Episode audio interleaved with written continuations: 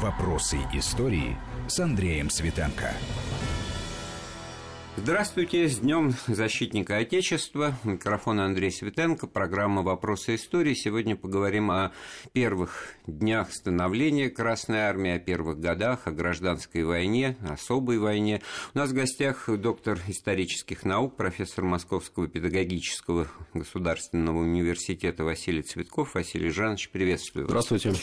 Ну, действительно, день 23 февраля, можно было бы много поговорить о том, почему именно эта дата, там э, можно найти и другие, и декрет об организации Красной Армии, он от января, во-первых, 18 года, первые бои, какое-то время эм, это подвергалось сомнению, насколько это, так сказать, действительно было днем рождения Красной Армии, да тем более, что в гражданской войне в качестве защитников Отечества выступали ну, практически все силы, претендуя на то, что они патриотические, на то, что они защищают именно Отечество, видя, конечно, по-разному то, что оно должно из себя представлять с точки зрения там, системы управления, социально-экономической модели и так далее, это, я полагаю, всем понятно. Но, однако же, тут есть о чем поговорить, почему многие офицеры царской армии почти, почти треть, поправьте меня, если я не прав, значит, служила в рядах Красной Армии, а в рядах белых служили люди, которые своим происхождением, в общем-то, совершенно не соответствовали таким устойчивым представлениям о помещиках и буржуях. Да, конечно. Здесь э, мы вот с вами очень хорошо сразу обозначили проблему, что Красная армия, как таковая, это армия совершенно нового типа. Это армия, которая строилась изначально на э, основе Красной гвардии.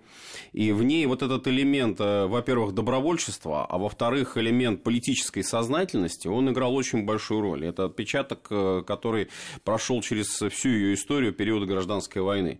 То есть это не армия вот такого классически кадрового мобилизационного порядка, когда проводят мобилизацию и пошли, значит, воевать, и все, а потом там уже по ходу объяснят, за что, зачем.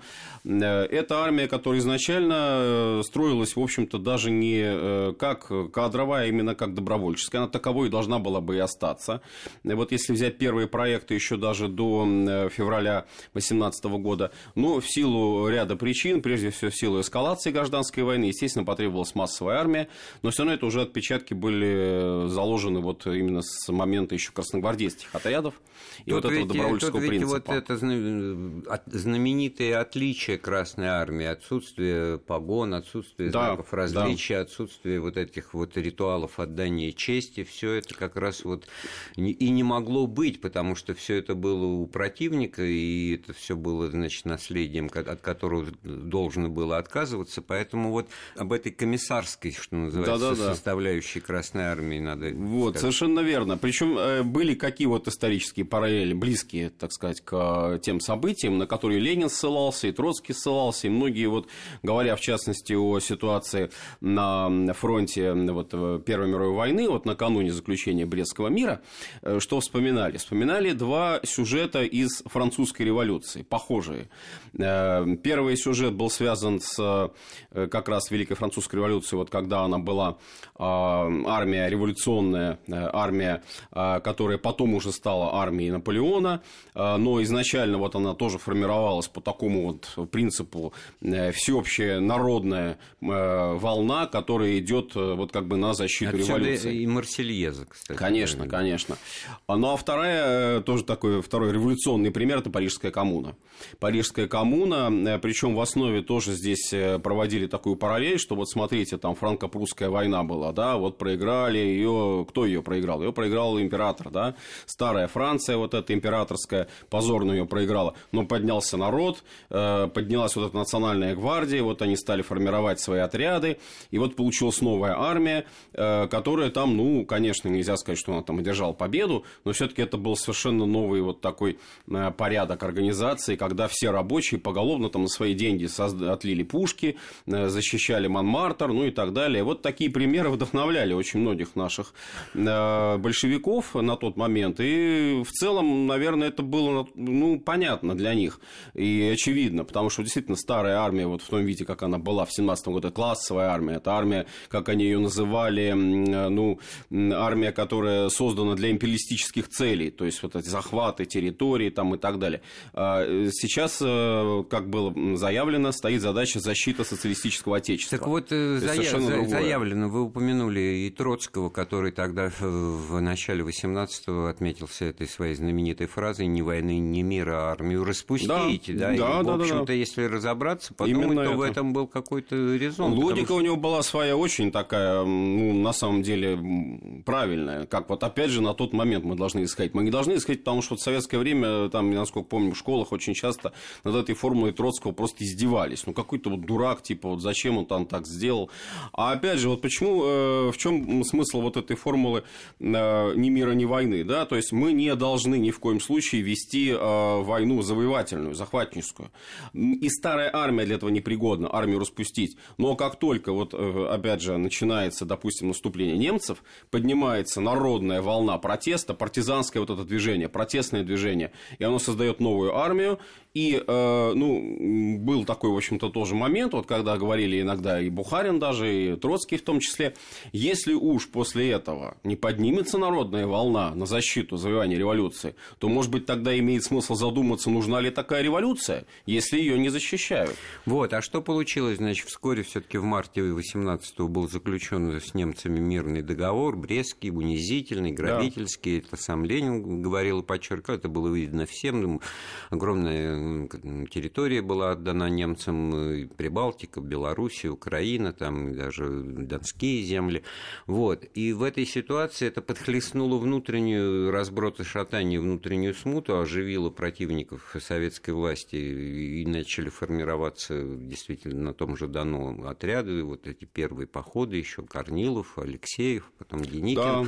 Вот. И в этой ситуации, значит, надо было уже по-другому оценивать вопрос вопрос о том, какую армию иметь. И тот же Троцкий, как я понимаю, он стоял у истоков э, формирования вот этой Красной Армии, которая уже должна была принимать участие не в грабительских, там, империалистических войнах, а в защите социалистического отечества, во внутренней войне, гражданской войне. Это усложняло ситуацию, по-моему. Это да, это с одной стороны, но тут тоже ни в коем случае нельзя забывать международный момент, потому что Красная Армия – это основа для последующего продвижения мировой революции. И если мы посмотрим уже чуть более поздний период, это 19 год, например, вот как раз сейчас столетие отмечать можно уже событий вот этих, допустим, Венгерская э, революция, да, Венгерская республика, Баварская, Баварская республика, да, потом 20 год там это будет э, советско-польская война.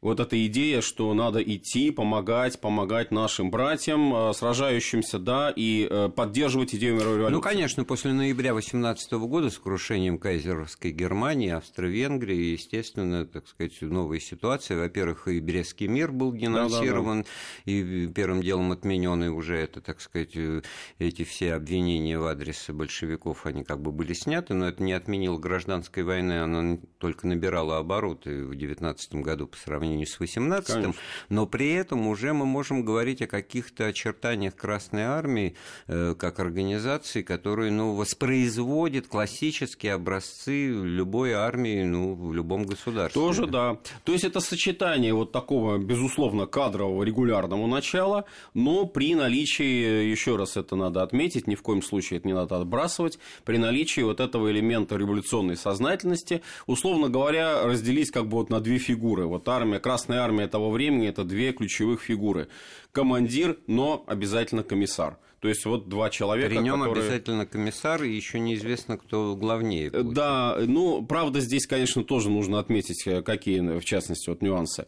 А, уже к концу 2018 года специальные были приняты распоряжения на этот счет. А, запрещалось комиссару вмешиваться в тактические распоряжения. Вот это как раз вызывало, в частности, царицынский конфликт. Вот был основан э, во многом это на этом. Да. достаточно крупная тема. Для начала, наверное, надо сказать о том, кто же возглавил Красную Армию, ну, первым там упоминанием можно считать прапорщика Крыленко, который потом э, продвигался да. по линии там... Ну, это главковерх. Это после... Наркомата юстиции, после да. Духонина он да. принял должность главковерха. Хотя, если уж так посмотреть детали, то, в общем, не исключалось, что Духонин может остаться на своем посту, если он будет поддерживать декрет о мире. Духонин это сделать категорически отказался, ну, тогда все было понятно, его судьба была предрешена. Вот. А что касается как раз вот Красной Армии, вот декрет 15 января, затем декрет о создании Красного э, флота, то вот применительно возвращаясь к нашей дате, 23 э, февраля, да, тоже по этому поводу до сих пор существуют разные такие мнения, что вроде бы что тут отмечать.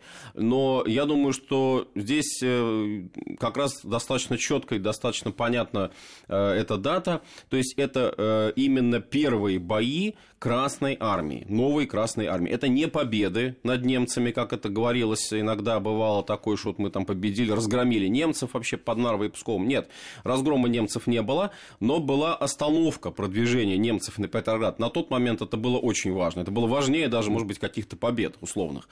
Вот. И это сделали, опять же, не старые части старой армии регулярной, которая действительно разваливалась, спадалась там буквально на глазах, там отдельные какие-то части могли еще сопротивление оказывать, но в целом целом она была совершенно непригодна уже. Ленин это и отметил, что армии нет просто-напросто. А вот новая армия, вот это вот из, э, в основе своей лежащий как раз добровольческий принцип, отряды рабочих. В общей э, сложности, вот, наверное, надо это тоже отметить, порядка 50 тысяч все-таки удалось мобилизовать под Питером. И э, не все, конечно, но достаточно большие части выдвинулись на вот эти передовые рубежи под Нарву и Псков. Ну, мне вот со, школьных, со школьной скамьи запомнилась вот эта цифра, трехмиллионная армия уже, значит, это, это уже позже вещи, конечно. Это, вот как этот процесс, как он, что называется, вот начал действовать, потому что одно дело это все-таки вынужденная реакция на неожиданное продвижение немцев вот под Нарвой и под Псковом в феврале 18-го, как бы из последних сил, Отчасти потому что там да. тоже моральное разложение было велико. Отчасти да. Вы знаете, вот очень интересный тоже нюанс я отмечу. Вот самый надежный, вот кто больше э, всего не вызывал вообще никаких нареканий почти. И они, опять же, вот э, эти контингенты элементы воинские, они э, в гражданскую войну себя очень позитивно проявят. Это эстонские и латышские стрелки. Вот а, э, дисциплина была там железная. Почему? Тоже, в общем-то, это можно понять. Эстонцы защищали Ревель, Таллин как раз, вот, э, собственно, это первое было столкновение, вот тоже 23 февраля на поступах к Ревелю, к Таллину. Латыши им объяснили, вообще все латышские стрелки, вот как они еще начали формироваться в старой армии еще в 17 году, они почти все перешли потом вот этот состав перешел в состав РКК Красной Армии. А, и э, тоже им, была как бы выдвинута такая идея, что они от немцев защищают Латвию. То есть э, вот этот национальный момент, он сыграл свою роль. А с другой стороны, вот, например, части там сформированные старые, опять же, вот из э, старой армии, там, э, из мобилизованных там уральцев, там, тех же самых, да, или сибиряков, ну, многие действительно уходили с фронта просто по такому, как бы, тезису, немец до нас не дойдет, мы далеко живем, немец до нас не дойдет. Штык в землю, это, в общем-то, да. разложение армии царской очень хорошо характеризует. Этот вот картинка на паровозе э, верхом буквально, ты обхватив трубу, едут с фронта, значит, надоело да, воевать. Да, да, да, да. Вот. А, а если вот вы перечислили, да, вот, э, значит, некоторые регионы очень существенные, как Прибалтику, а на Украине, я знаю, в 17 году во время э, правления Временного правительства шел процесс украинизации да, русской армии. Да. Вот он как вот А вот тоже интересный момент, потому что сечевые стрельцы, собственно, вот те части, которые уже стали себя позицировать как часть как раз вот новой независимой Украины, они, э, логика была, в общем-то, такая, что они тоже начнут оказывать сопротивление, но как раз здесь Центральная Рада выступила с инициативой заключения мира с немцами, вот, и это в Бресте они себя проявили так, и, собственно, приказ был такой, что не просто там противодействовать, а даже э, содействовать немцам. Да, и в результате потом произошел переворот в Киеве, к власти пришел Гетман Скоропадский, и вся его власть базировалась на, ну, на наличие оккупационных войск на Украине, э, немецких. Да и Рада была, собственно, тоже на немецких штыках, уж если на то пошло, вот та. Центральная, которая была и в то тогда время. вот те, кто сопротивлялся, сторонники советской власти, это были люди, которые ну, вынуждены были действовать партизанскими методами, там, значит, это да. Ну, дивизии Киквидзе, например, достаточно интересные. Э, отряды Щерса, кстати, тоже. И даже батька Махно знаменитый, который, собственно, вот и начал свою ну, боевую какую-то третью силу он обозначил. Да, еще против немцев именно. Да. Сделаем паузу в разговоре, вернемся в студию через пару минут. Вопросы истории. Вопросы истории с Андреем Светенко. Мы вновь в студии Вести ФМ. У микрофона Андрей Светенко. Рядом со мной наш гость Василий Жанович Цветков, доктор исторических наук, специалист по истории революции гражданской войны. Мы говорим сегодня 23 февраля, еще раз заодно и с праздником всех поздравляю Днем защитника Отечества, о становлении Красной Армии, о том, какой неимоверно сложный это был период. Вот буквально по ниточке надо ну, распутывать этот клубок проблем, противоречий, соответствия лозунгов делам и несоответствия. Итак, в ситуации весны 2018 года выясняется, что нужно создавать все-таки полноценную, как в любом уважающем себя государстве, армию, которая при этом будет участвовать в особой войне, специфической, гражданской, да, и получается, что война, конечно, в первую очередь для профессионалов дело привычное, а профессионалы, то бишь офицеры и генералы, угу. и очень многое зависит от того, как они себя в этой ситуации ведут. Или они все в большинстве своем как-то уклонятся, или они все в большинстве своем одну сторону примут, а здесь получилось и то, и другое, и даже третье, как мне кажется. Да, именно третье, потому что вообще, вот смотрите, получается, вы еще в начале передачи как раз назвали, вот э, около трети, да, порядка порядка. Ну, вообще-то чуть побольше. А, но в целом, как бы на три части действительно можно разделить вот наш офицерский корпус. Даже на четыре, уж если быть еще более точным. А, то есть, э, с одной стороны, это РКК, да, военспецы. С другой стороны, это белые армии. Но еще национальные армии, армии национальных государств, которые образовались, туда тоже многие шли. Вот, например, известный маршал Баграмян, да, который в Великую Отечественную войну отличился, безусловно, он э, начинал свою военную службу еще в армянской армии, как раз национальная армия. Ой, а там Армении. такие в Закавказье шли процессы, да, там да, и грузино-армянская война. Ну, вот именно, и армяно-азербайджанская из-за из Карабаха опять началось вот это, и, и защищали от турок, потому что турки начали наступать, там своя специфика. Вот, а четвертое? Что... А четвертое это те, кто, выражаясь вот э, а, языком романа «Хождение да. по мукам», э, пошли как э, там варить гуталин, грубо говоря, как подполковник Тетькин, там один из героев, да, вот Рощин как раз с ним встречается, а он там гуталин варит. Вот такие тоже были. То есть это, условно говоря, это называлось перейти в первобытное состояние тогда. Такая была фраза. То есть люди уходили уже со службы, просто не, не желая никому Самое служить. сложное положение, как мне кажется, было вот у тех, кто в РКК, кто, значит, из старых э, офицерских и генеральских кадров перешел на сторону советской власти, да, потому что с самого начала отношение к ним было подозрительным. Сейчас вы подробнее об этом все расскажете. А забегая вперед, значит, вся их судьба там на 90 с лишним процентов, они стали жертвами репрессий там 1937 года, условно э, говоря. Даже перед... раньше. Дело да, «Весна» вот это да, знаменитое, знаменитый это процесс, началось как раз 30 или там 31 да, год. Да, да. Вот. И, и все-таки, ну как вот э, выбор-то на чем основывался? Понятно, что люди, так сказать, на 15 лет вперед не заглядывали, но... Вот выбор э, на момент, о котором мы уже сказали, то есть э, как бы окончание Первой мировой войны, он был здесь совершенно очевиден. Войска завесы, войска, которые ведут бои против немцев, ну, наш долг идти вместе Ну, то есть, как специалисты, это по другому поводу было сказано, мосты нужно строить при любой власти, значит, ну, вот это, это как бы а первый защищать такой момент. страну надо при любой э, власти По, в этой стране. Э, потом, потом, вот следующий этап пошел, вот 18-й год, лето, уже, собственно, нету, да, Германии, так как врага, да, наоборот, враг фактически становится союзником Германии после Брестского мира. А здесь уже мотив меняется, потому что вот этот похабный Брестский мир, конечно, он оттолкнул, Ленин тоже об этом писал, он оттолкнул значительную часть офицерства. То есть, э, советская власть была для них как предатель советская власть, которая вот э, так ударила по И они же, ценностям. большевики, особенно там, я не знаю, в лице Сталина и Ворошилова на Царицынском фронте, значит, понимая, что не за что Да. этим офицерам вчерашним царской армии любить советскую власть, э, с подозрением относятся к ним, которые служат в Красной Безусловно. армии. Вот, парадокс. отрицать, отрицать того, что это подозрение было, и как-то вот ставить э, здесь э, очень жирный знак минус, я бы не стал. Потому что, опять же, вот если мы берем ленинскую оценку, а в данном случае Ленин с Троцким они совпадали, позиции по отношению к военспецам. А, Да, мы их используем. Да, мы как бы вот пользуемся их знаниями, их навыками, мы можем вот их привлекать там, да, как консультантов там в конце концов. Но мы всегда должны за ними следить. Потому что э, доверие вот стопроцентного, которое мы испытывать можем, допустим, к какому-нибудь командиру из крестьян, из рабочих, вот к этим людям мы все-таки не можем испытывать стопроцентного Потому доверия. что война носит гражданский, то бишь социальный, Да, идейный именно. характер. А в чем же тогда отличие позиции Сталина? Потому что если то, что вы сказали, это Троцкий.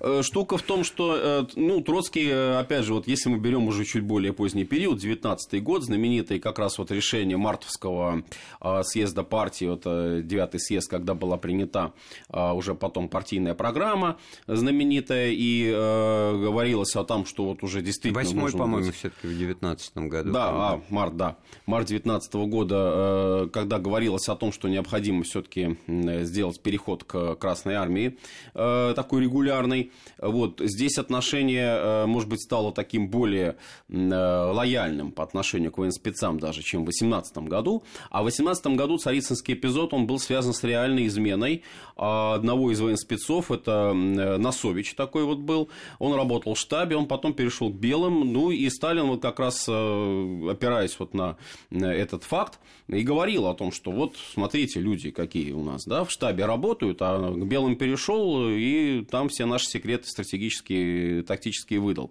Хотя все равно Царицын-то ведь на тот момент вот не взяли, да, Врангель его взял позже уже, это летом 19-м, 19-го, да. да, уже там не было, и Сталина не было там, и никакого не было Носовича. Поэтому тут э, тоже был такой довод, что вроде бы как военспецы-то э, вот так себя ведут, но имеет ли смысл им доверять вообще? Ну, вообще, э, Носович это просто одно из, одна из фамилий, а на самом деле ведь переходили и на, так, ну, на уровне нижних чинов тоже целыми ротами и батальонами. И это было, и это было Не говоря тоже. уже, значит, о выборе у красных, у белых, и это особенность гражданской войны. Здесь как бы вот морально-этический момент Более свойственный, того, там присяги уже не работал. Да? Ну, э, дело, может быть, даже не столько вот в присяде как таковой, сколько скорее в каких-то психологических вот таких вот традициях.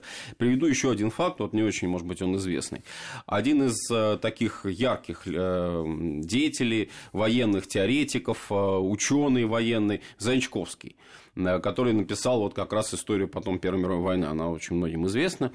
Э, Переиздавалась у нас потом еще в советское время. Так вот, э, совершенно недавно, буквально в архиве, в Государственном архиве Российской Федерации, э, анализируем, э, смотрим воспоминания офицеров Корниловского ударного полка, который наступает на Орел. Да? Как раз вот 19-й это вот год, да. 19 год, осень 19 года. И свидетельство, какое там дается, э, перебежал на нашу сторону, корниловцы пишут, перешел на нашу сторону офицер, адъютант одной из частей, и привез указания со стороны Заянчковского о том, каким образом можно там наносить э, удар по э, позиции красных. Вот, э, это Ну, то есть, как минимум, эпизод. подозрения были обоснованы. Но, видимо, видимо, тоже, да, это имело место. Э, Напоминаю, у нас в гостях доктор исторических наук Василий Цветков. Мы говорим э, об истории создания Красной Армии, гражданской войне и вернемся в студию через пару минут. Вопросы истории. Вопросы истории с Андреем Светенко. Мы вновь в студии Вести ФМ. Мы это Андрей Светенко и Василий Цветков, доктор исторических наук. Продолжаем разговор о гражданской войне, о первых годах существования Красной Армии. За счет кого могла быть построена Красная Армия, как армия идейная, социальная, воюющая за определенную, так сказать, систему ценностей внутри страны с ее противниками. Положение и отношение советской власти к казакам казачество, военное сословие, это опора, это, это и до, и после, и сейчас все это, вот, так сказать, аттестация. Но ведь у большевиков как-то вот такие шарахани в этом смысле в отношении казаков. Тут не только один Тихий Дон Шолохова можно вспомнить. Можно вспомнить и декрет о расказачивании как раз. Э, кстати, да, но тут параллельно с декретом о расказачивании вот как раз, наверное, имеет смысл сказать, что была создана казачья секция при ВЦИКе Советов, и там пытались э, каким-то образом все-таки наладить сотрудничество взаимодействия в таком социальном плане. Э, сохранились даже, например, фотографии вот встречи с представителями этой казачьей секции. Там Калинин, Ленин и вот эти вот, значит, красные казаки, которые сидят в одном ряду. Это осень 19 года как раз. А, начало 20-го, когда на казачество э, уже по-другому стали смотреть немножко. То есть, э, понятно было, что без этих профессиональных военных, безусловно, то есть людей, которые прекрасно владеют там шашкой, пикой, все, да,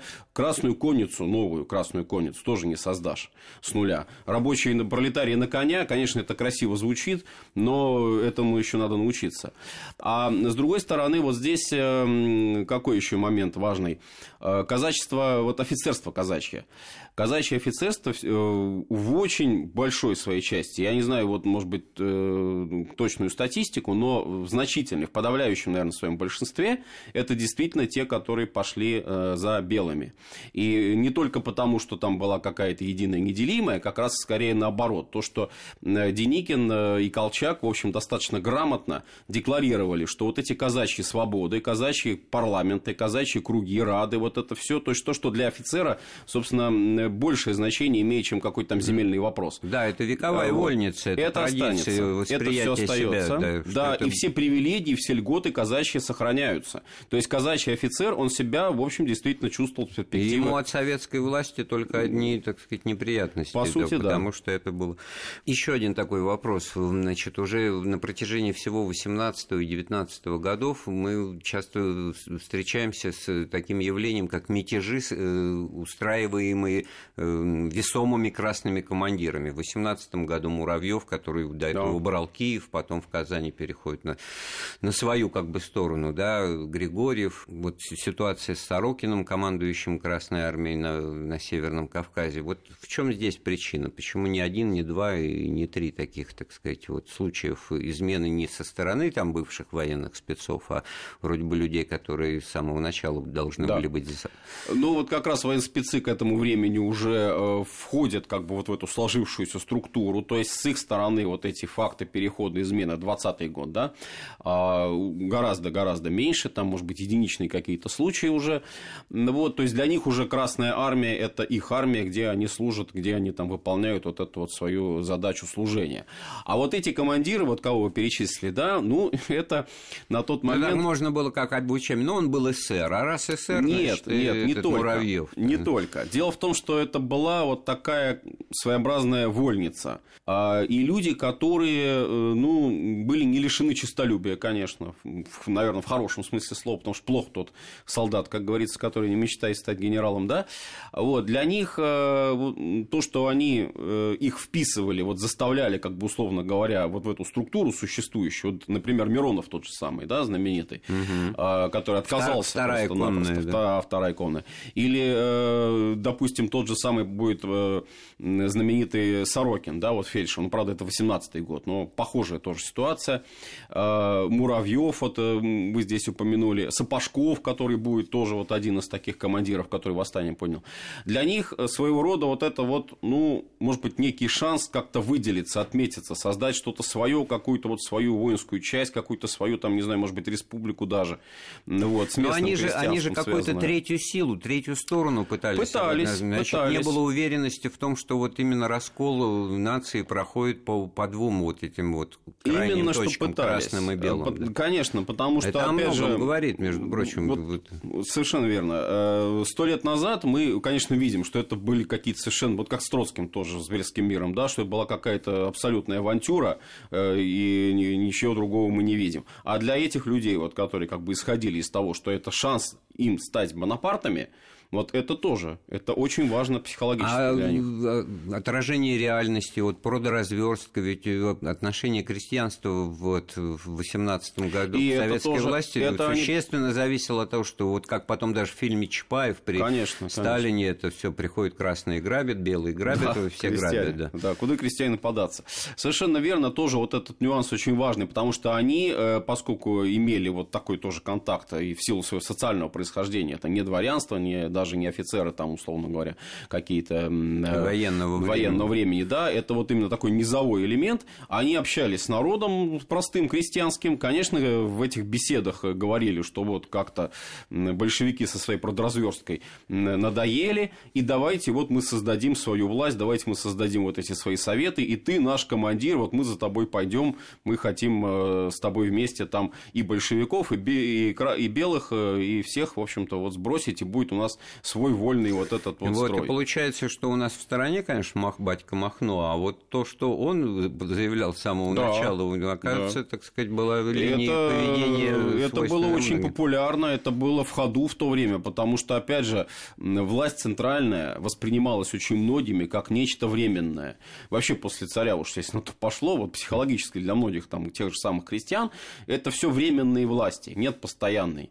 И, и, может быть, даже и Ленин тоже временный, и Колчак временный. А э, вот наш там батька, наш там атаман, вот это вот наш человек, которого мы там поддержим, и наши соседи тоже вместе с нами мы выступим и возведем его там на какой-нибудь престол, условно. Однако же вот центральная власть, она предпринимала серьезные усилия, и вот как так получилось, что вот мы упомянули в разговоре трехмиллионная армия, она действительно была создана, да, или это на бумаге? и трех, и даже больше, к концу гражданской войны, то есть вот 20-й год, это 5 миллионов человек, включая все тыловые службы, включая технические войска, э, и э, это очень очень большой показатель. Это, по сути, показатель э, Первой мировой войны. Для сравнения, так, э, силы белых совокупные, там, Колчака, Деникина, Гораздо Евгеньевича, ну, я не знаю, я встречал цифру, значит, 1 к 18 соотношение. Э, если даже вот по, по самым лучшим, по самым таким вот успешным для белых операциям судить, то вот период осени 19 года, да, поход на Москву, поход на Петроград,